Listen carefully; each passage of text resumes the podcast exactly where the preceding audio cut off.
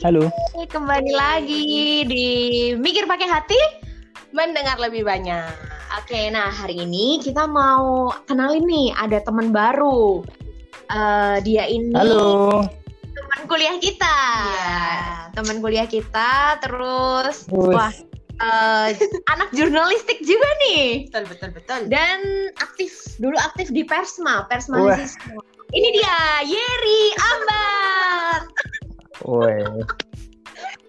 Yeay, uh, perkenalkan. Halo guys. Selamat sore.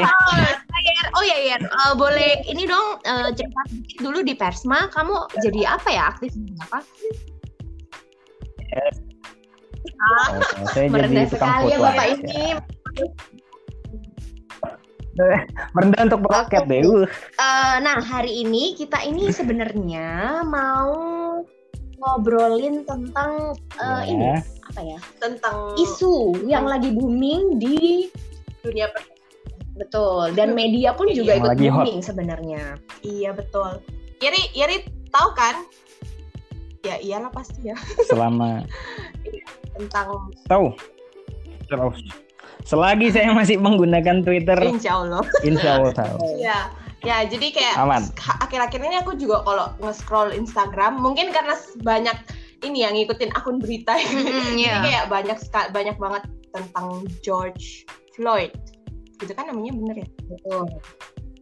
Iya, ada satu hari itu satu Oh, hari iya itu benar, Instagram benar. saya hitam semua. iya Oh. Demi demi menghormati itu ya. Mm, mm, Mm-mm. terus iya kamu buka explore Demi nggak ya Sempat Ah. buka explore juga video-videonya luar biasa. Langsung keluar semua yang ada polisi buka, lagi buka eh, nyergap ex- gitu. explore-nya itu langsung kayak hitam semua satu layar gitu. Lagi hitam satu layar. Kalau nggak hitam gambar Hmm, polisinya. mm, mm, Ah, mm, mm. luar biasa. Nah, cuma kita ini memang sering banget ya kalau ngomongin tentang apa ya rasisme itu nggak sekali ini aja kan. Rasisme. Nah dari dulu Tidak pun cuma sekali. Isu itu lama sudah sebenarnya. ada gitu loh. Nah kalau Sudah kalau ada. ngomongin tentang Jadi rasisme, sebenarnya nih kalau kita sendiri pernah nggak Hmm. sih dirasisin? Mm-mm. Nah ini kita kita mau mau mau Wah, sharing rasisme. background dulu lah karena kita bertiga bongkar bongkar bongkar bongkar beda suku, beda background. Menarik, menarik kita tuh dari ini enggak sih ya dari tiga Beda zona suku, waktu beda. yang berbeda, Iya. iya kan? zona waktu yang berbeda dari tempat yang Betul. berbeda Nah, kalau saya sendiri Iya, tuh bener Saya dari Indonesia Barat kan, eh, lahir besar di Jawa, semua eh, nggak pernah keluar pulau sampai umur pernah keluar. 20. Mm-mm. 24 Nah, kalau Ella, Ella sendiri Kalau aku ya sama. Oh, enggak enggak enggak sama sih. Jadi aku habis habis SMA, SMA sekitar umur berapa tuh? 17 Mm-mm. baru ke ini Surabaya untuk kuliah. jadi lahir besar di Sumba. lahir besar Tengah. oh Sumba. Nah, kalau Yeri Iya. sendiri gimana? kalau saya ini sukunya ya kalau keturunannya itu Sangir Ambon. Jadi Sangir Oh. itu Manado nyebrang lagi ke atas ke arah Filipina. Ya Filipina. Terus Oh, mama gitu. Ambon. Yes mama Ambon di Ambonnya. Tapi juga sering pindah-pindah orang Mm-mm. tua. Jadi ngalamin gimana struggle-nya penampakannya Hmm. timur tapi di tempatnya wah pindah-pindah. Pernah di Medan di Banyuwangi di Surabaya ya Oh. tiga itu lahir lahir malah di Tanjung Pinang Tanjung Hmm. Pinang. Iya. Oh Riau. Hmm. Oke oke. Wow, Yes. kamu berarti eh, udah malang melintang ini ya di di penjuru ini. malang melintang makanya dan pengalamannya luar biasa Oh. pindah-pindah anak anak rantau-rantau ini betul. Kayaknya kita tinggal tunggu kamu ke sini ya, Yer ya. Wih, iya saya pengen banget target saya hidup itu target saya hidup itu pokoknya harus kunjungin 33 ibu kota provinsi. Asik. Gitu. Amin amin semoga Mantap. tercapai. Jadi mulia. salah satu list pasti ke sana. Hmm. Oke oke. Nah, mm, ngomongin langsung aja kali ya lah ya. Mm-mm. Kalau kita mau Boleh. dengar dari Gary langsung nih, yang penampakan secara looks-nya itu orang timur, tapi Look, dia eh, pernah Orang- eh, maling bintang. Iya. Yes, iya. benar. Jadi ti- tinggalnya udah di berapa provinsi? Empat ya, empat ya. Tiga sampai empat. Jadi sebenarnya kenapa pindah-pindah itu karena ngikut orang tua kan. Mm-mm. Jadi ngikut orang tua kerjanya pindah-pindah. Ya udah, jadi pengalamannya banyak di Jawa sama banyak di Sumatera. Mm-mm. Kalau SD SD eh TK sampai SD itu di Jawa, terus SMP SMA itu di di Medan di Sumatera Utara dan kuliah sampai sekarang di Surabaya. Jadi Apa ya? memang pertemanannya juga beda-beda dari Banyuwangi di Medan di di Surabaya itu teman Hmm. rata-rata pasti beda-beda dari beragam suku Betul. juga Asik ya pasti ya. Asik juga seru deg-degan ya Deg-degan. Heeh. deg-degan ya Kenapa tuh? Berarti kan ada ceritanya. kalau pengalamannya kalau pengalamannya di yang yang enaknya ketemu teman baru ya tapi yang gak enaknya tuh ya itu kadang-kadang kan looksnya kayak looks timur gitu pasti yang dilihat pertama rambut kan Hmm. rambut eh, rambut wih mungkin rambut keriting gitu kan. Jadi mungkin mereka baru melihat orang keriting pertama dalam hidupnya kali ya. Betul. jadi Ada ada cerita. jadi ya itu. Rambut keritingmu itu? rambut keriting Ba- ini paling sering. Karena dulu itu rambutnya tuh sering sering disebut dengan nama rambut yang lain di anggota tubuh lain. Gitu. Oh, oke. Heeh. Sudah Hmm. yeah Hmm. gitu jadi Iya, iya, wow iya. seru seru maksudnya awal awalnya itu awal awalnya itu kaget kan terus tapi lama-lama biasa aja Biasa aja. makin lama kayak oke Hmm.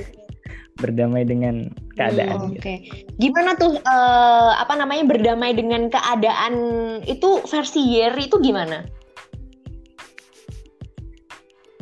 Kalau menurut aku sih eh, kenapa mereka melakukan itu atau mikir atau bertingkah kayak gitu tuh? Karena mungkin karena baru mereka belum punya teman yang berbeda Hmm, mungkin seperti itu. Karena mereka mungkin baru lihat oh ada orang yang dari timur dan nggak nggak kayak seperti mereka atau nggak seperti mayoritas di sekeliling mereka. Jadi kayak nemuin sesuatu yang berbeda itu kayak apa enak buat diomongin kali gitu. Nah, seperti dari kebanyakan yang aku lihat sih kayak gitu. Jadi mereka kayak baru pertama lihat mungkin orang timur di daerah mereka jadi kayak jadi bahan obrolan. Terus mungkin atau enggak mereka mau kenalan tapi sok asik gitu. Hmm. jadi sok asik nggak ada bahan gitu kan. Jadi obrolannya langsung ngambil langsung ngambil apa yang kelihatan aja. Wah Hmm. rambutnya keriting udah des kayak gitu. Terus ya udah lama-lama ngeliat polanya oh ternyata polanya kalau kalau memang nggak dia yang belum pernah ngeliat orang timur atau Mhm. belum punya temen orang timur ya itu mungkin mau kenalan cuman nggak tahu gimana caranya Hmm.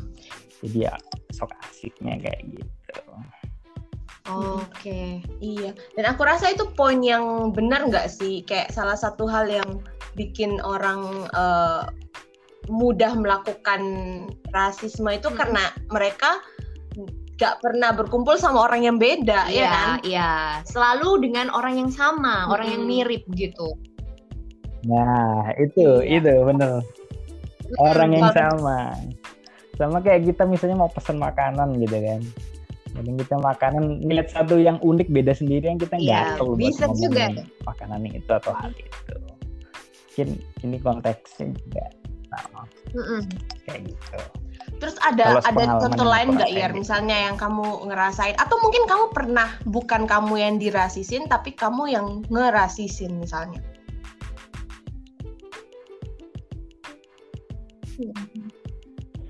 Kalau ngerasisin pernah, Hmm. pernah. Tapi waktu SMP mungkin SMP ya gitu. Jadi karena memang belum pemikiran juga belum luas kan. Jadi belum paham kayak belum bener-bener paham ini rasis ini enggak. Jadi kayak gimana. Jadi kan memang bener-bener anak muda yang yang Oke. wild and free gitu. Jadi ngomong. Tapi kalau ngomong tentang dia. dirasisin, aku sendiri tuh juga apa ya eh, lumayan sering karena Hmm. memang ini kan Hmm. punya punya keturunan Chinese dan itu aku tinggal di sebuah desa di Jawa Tengah yang orang-orangnya tuh pasti kayak eh kamu Cina ya? Hmm. Well, eh, Iya. kamu nggak bisa lihat aku ya kayak bener-bener aku tuh dulu sampai jadi kayak pernah nangis eh, bilang ke papa kan kok aku dibilang Cina sih terus papaku bilang gini loh orang itu betul Hmm. iya orang itu betul terus Kecuali tadi Iya, bilang kalau orang Arab gitu. eh, apa Bingung. kamu jawabnya kamu tuh nggak bisa milih dari mana kamu akan dilahirkan. Kalau Hmm. bisa milih ya pilih aja yang enak misalnya kayak anak presiden. Nah, Hmm. tapi kita nggak pernah tahu kan dinamika anak presiden kayak apa. Cuma kan kayak secara status anak presiden. Hmm. Tapi kan kita nggak bisa milih gitu loh. Dan kalau aku Cina salahku gitu Hmm. kan nggak juga ya. Nah itu itu sering banget tuh waktu SD. Terus, eh, nah waktu kuliah, waktu SMA, aku tuh pindah kan lah Hmm. Ke Surabaya, masuk ke SMA yang favorit lah, SMA Surabaya. favorit yang Hmm. isinya anak-anak keturunan Chinese. Hmm. Dan Oke. iya, nah akhirnya Satu pindah circle, ke, enggak satu ke circle suku circle, gitu ya. ya sesuku lah istilahnya, Iya. peranakan Cina di Surabaya dan aku dirasisin lagi. Kenapa? Karena aku Hmm. kecil. Bener. Jadi unsur dekil itu pun bisa Ya, menjadi satu iya, karena waktu aku SMA, teman-teman cewekku kan eh, mulus-mulus gitu ya, ra- eh, rambutnya mulus, kulitnya mulus, sedangkan aku kan naik sepeda motor, udah kayak geng motor gitu lah. Tapi kan eh, bed eh, apa ya? Tetap sesuku, cuma kan aku item ya. Aku item, dekil, lusuh Hmm. dibandingkan dengan cewek. Nah, boleh itu gitu. sekarang. Cuma waktu itu Nama lainnya down banget gitu. sih karena merasa aduh kok gitu ya orang-orang akhirnya aku tuh bener-bener jadi kayak nggak nggak diterima di mana-mana gitu Hmm. jadi memang separah itu sih yang yang pernah aku rasakan dan itu membuat eh, ha- apa ya harga diri kah harga diri tuh jadi kayak goncang gitu loh Hmm. aku tidak harga diri, Oh. kayak gitu tapi eh, seiring berjalannya waktu Down, nah uh. itu akhirnya ketemu nih dan sekarang aku sudah lebih pede dengan diriku sendiri meskipun ya masih kecil-kecil cuma Hmm. ya pede aja lah jadi bisa menghargai diri Hmm. Kala sendiri gimana pernah ngerasain nggak Kalau aku sebenarnya jujur hampir nggak pernah ngerasain dirasisin, Hmm. tapi ngerasisin pernah. tapi kayaknya kita semua tuh Wah, Iya. Mm. gatel, gatel. Iya iya iya iya. iya. Pernah Sama gatel pada kamu masanya bilang waktu mungkin ya. belum apa ya, belum tahu tentang dunia ya. Nah waktu Belum tahu Iya, ya betul. tentang ini jadi asal ceplos aja. nah dan dan yang menariknya itu adalah dulu aku nggak tahu kalau itu namanya rasis. hmm mm-mm. Sekarang ini sih. karena apa? Karena Hmm. Nah, dulu Sama, aku ingat eh, pernah pernah aku memandang satu suku, suku tertentu, sebut aja suku A. bukan bukan ya, bukan. Memendam rasa. Aku pernah memandang satu Oh, suku itu oh. se- sebagai aku cap mereka tuh sebagai suku yang misalnya pemalas Mm-mm. kayak gitu. Nah, padahal seharusnya kan nggak bisa men- me- mengeneralkan itu semua kan? ya Kenapa aku kenapa aku cap gitu? Karena aku ketemu beberapa orang dari suku itu yang seperti emang keras Hmm. kayak gitu. Tapi kan kita nggak bisa stereotip kan, Hmm. ya itu bahaya sih membahayakan. Nah, kenapa aku sadar? Karena aku ketemu Hmm. juga pada akhirnya di Bayang. beberapa ta- tahun kemudian orang dari suku itu yang berhasil kok. Malah dia jadi orang yang sukses dengan bidangnya kayak Mm-mm, gitu. mm-mm. Jadi itu membuat em, apa namanya pemikiranku itu hmm, dibalikin gitu loh. Kalau Mm-mm. oh nggak semua orang orang dari suku ini tuh kayak gitu gitu. balik. Iya. Hmm. Tapi memang memang ini sih pertanyaan besarnya, kenapa sih kita secara tidak langsung itu kayak selalu punya pemikiran, eh orang itu kan dari suku itu, jangan-jangan dia seperti ini. Karena waktu itu eh, aku tuh sering banget nih eh, dengar dari orang-orang tua, Hmm, kamu jangan sampai punya teman dari suku ini. Karena suku ini tuh ya itu tadi misalnya kayak licik apa segala macam. Akhirnya di di kepalaku, aduh jangan sampai aku punya teman dari suku itu. Nah, itu mungkin yang Ah. apa ya yang yang kita nggak bisa lepaskan gitu loh Mm-mm. secara kayak kita tuh sebenarnya harus ngelepasin itu tapi di alam bawah Iya. sadar kita itu Hmm. itu tuh sudah tertanam karena Hmm. sudah sejak kecil. Kamu pernah nggak punya eh, itu? Yer, ada nggak kayak eh, suku tertentu yang di di apa dibilang sama orang tua atau sesepuh sesepuhmu gitu hmm, untuk dihindari misalnya? Oh ada, Hmm. ada, ada. Oh Terus ada. cara Malah banyak, banyak. banyak. Jadi sebenarnya,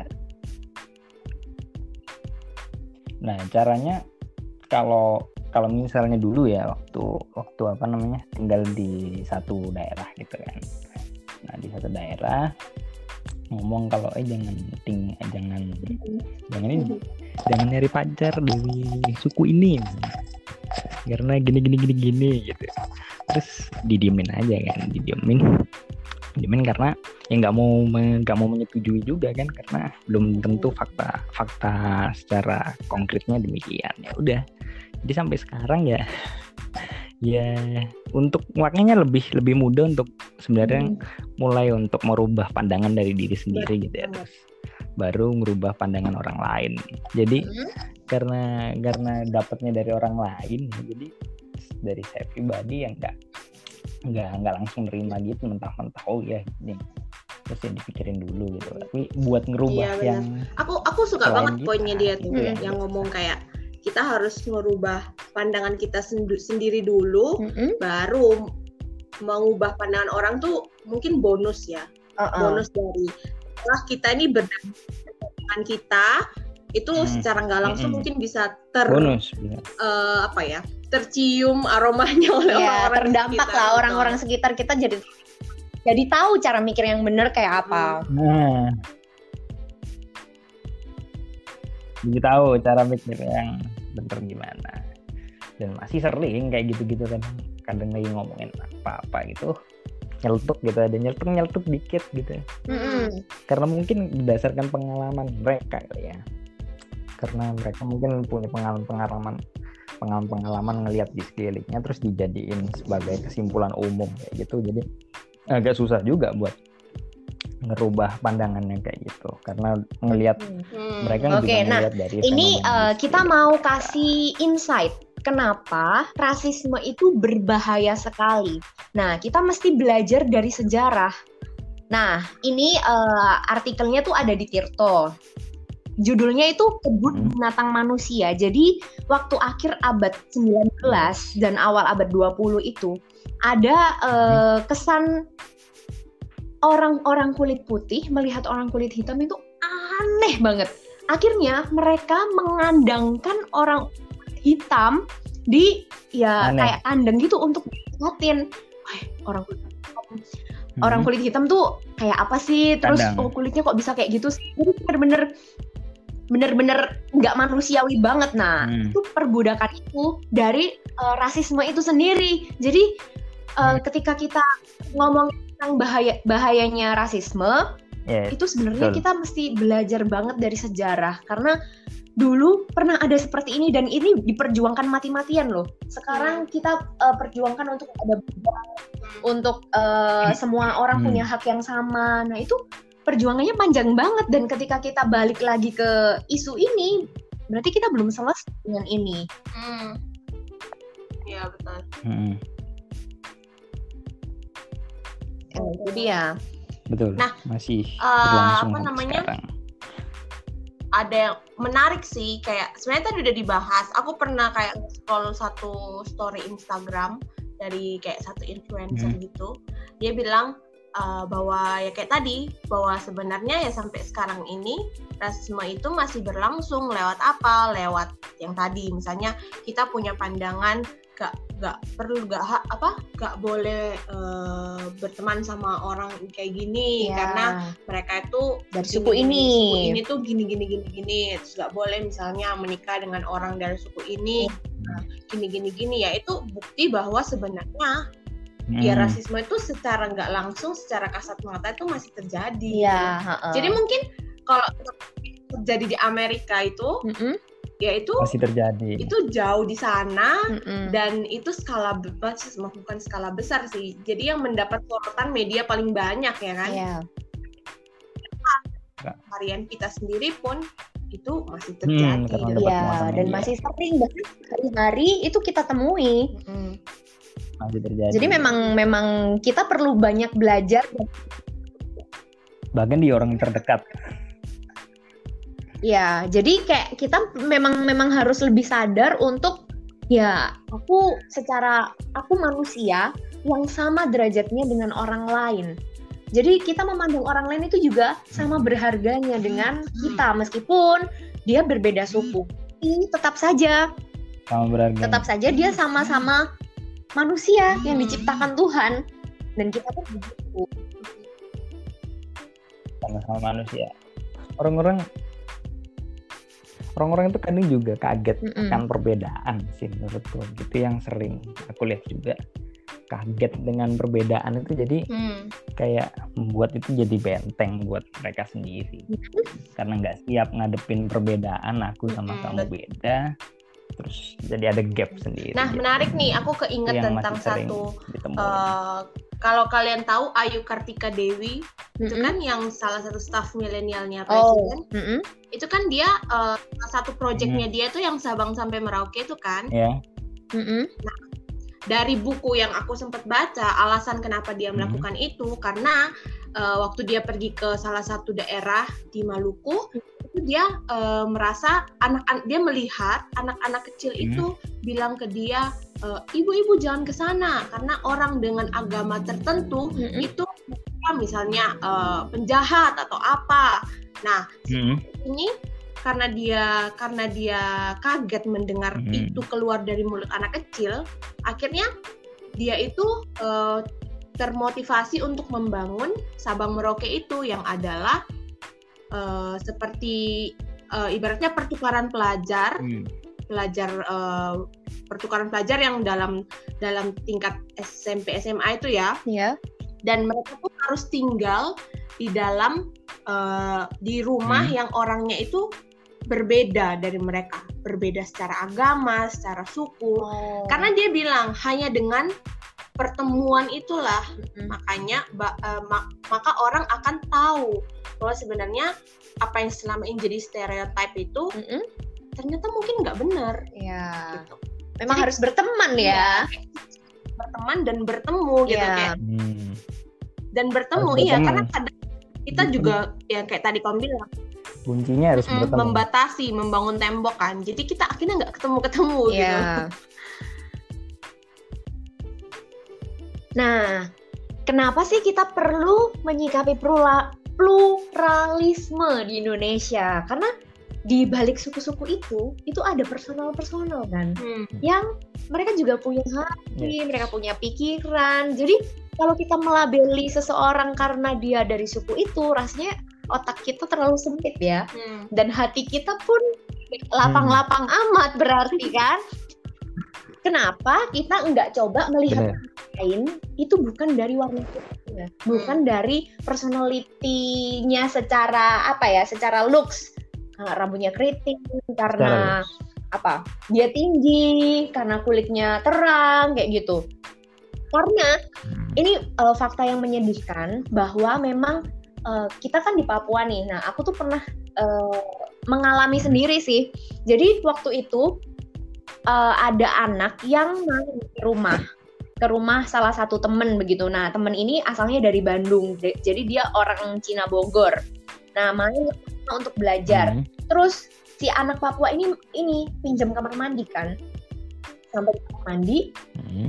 Anak ini keluar keluar dia bilang sama si uh, temanku itu, kakak boleh saya uh, ambil sabun mandi ini? Hmm. Nah terus temanku jadi bingung dong, eh ngapain? Hmm? Terus dia bilang, iya supaya kulit saya putih seperti kakak.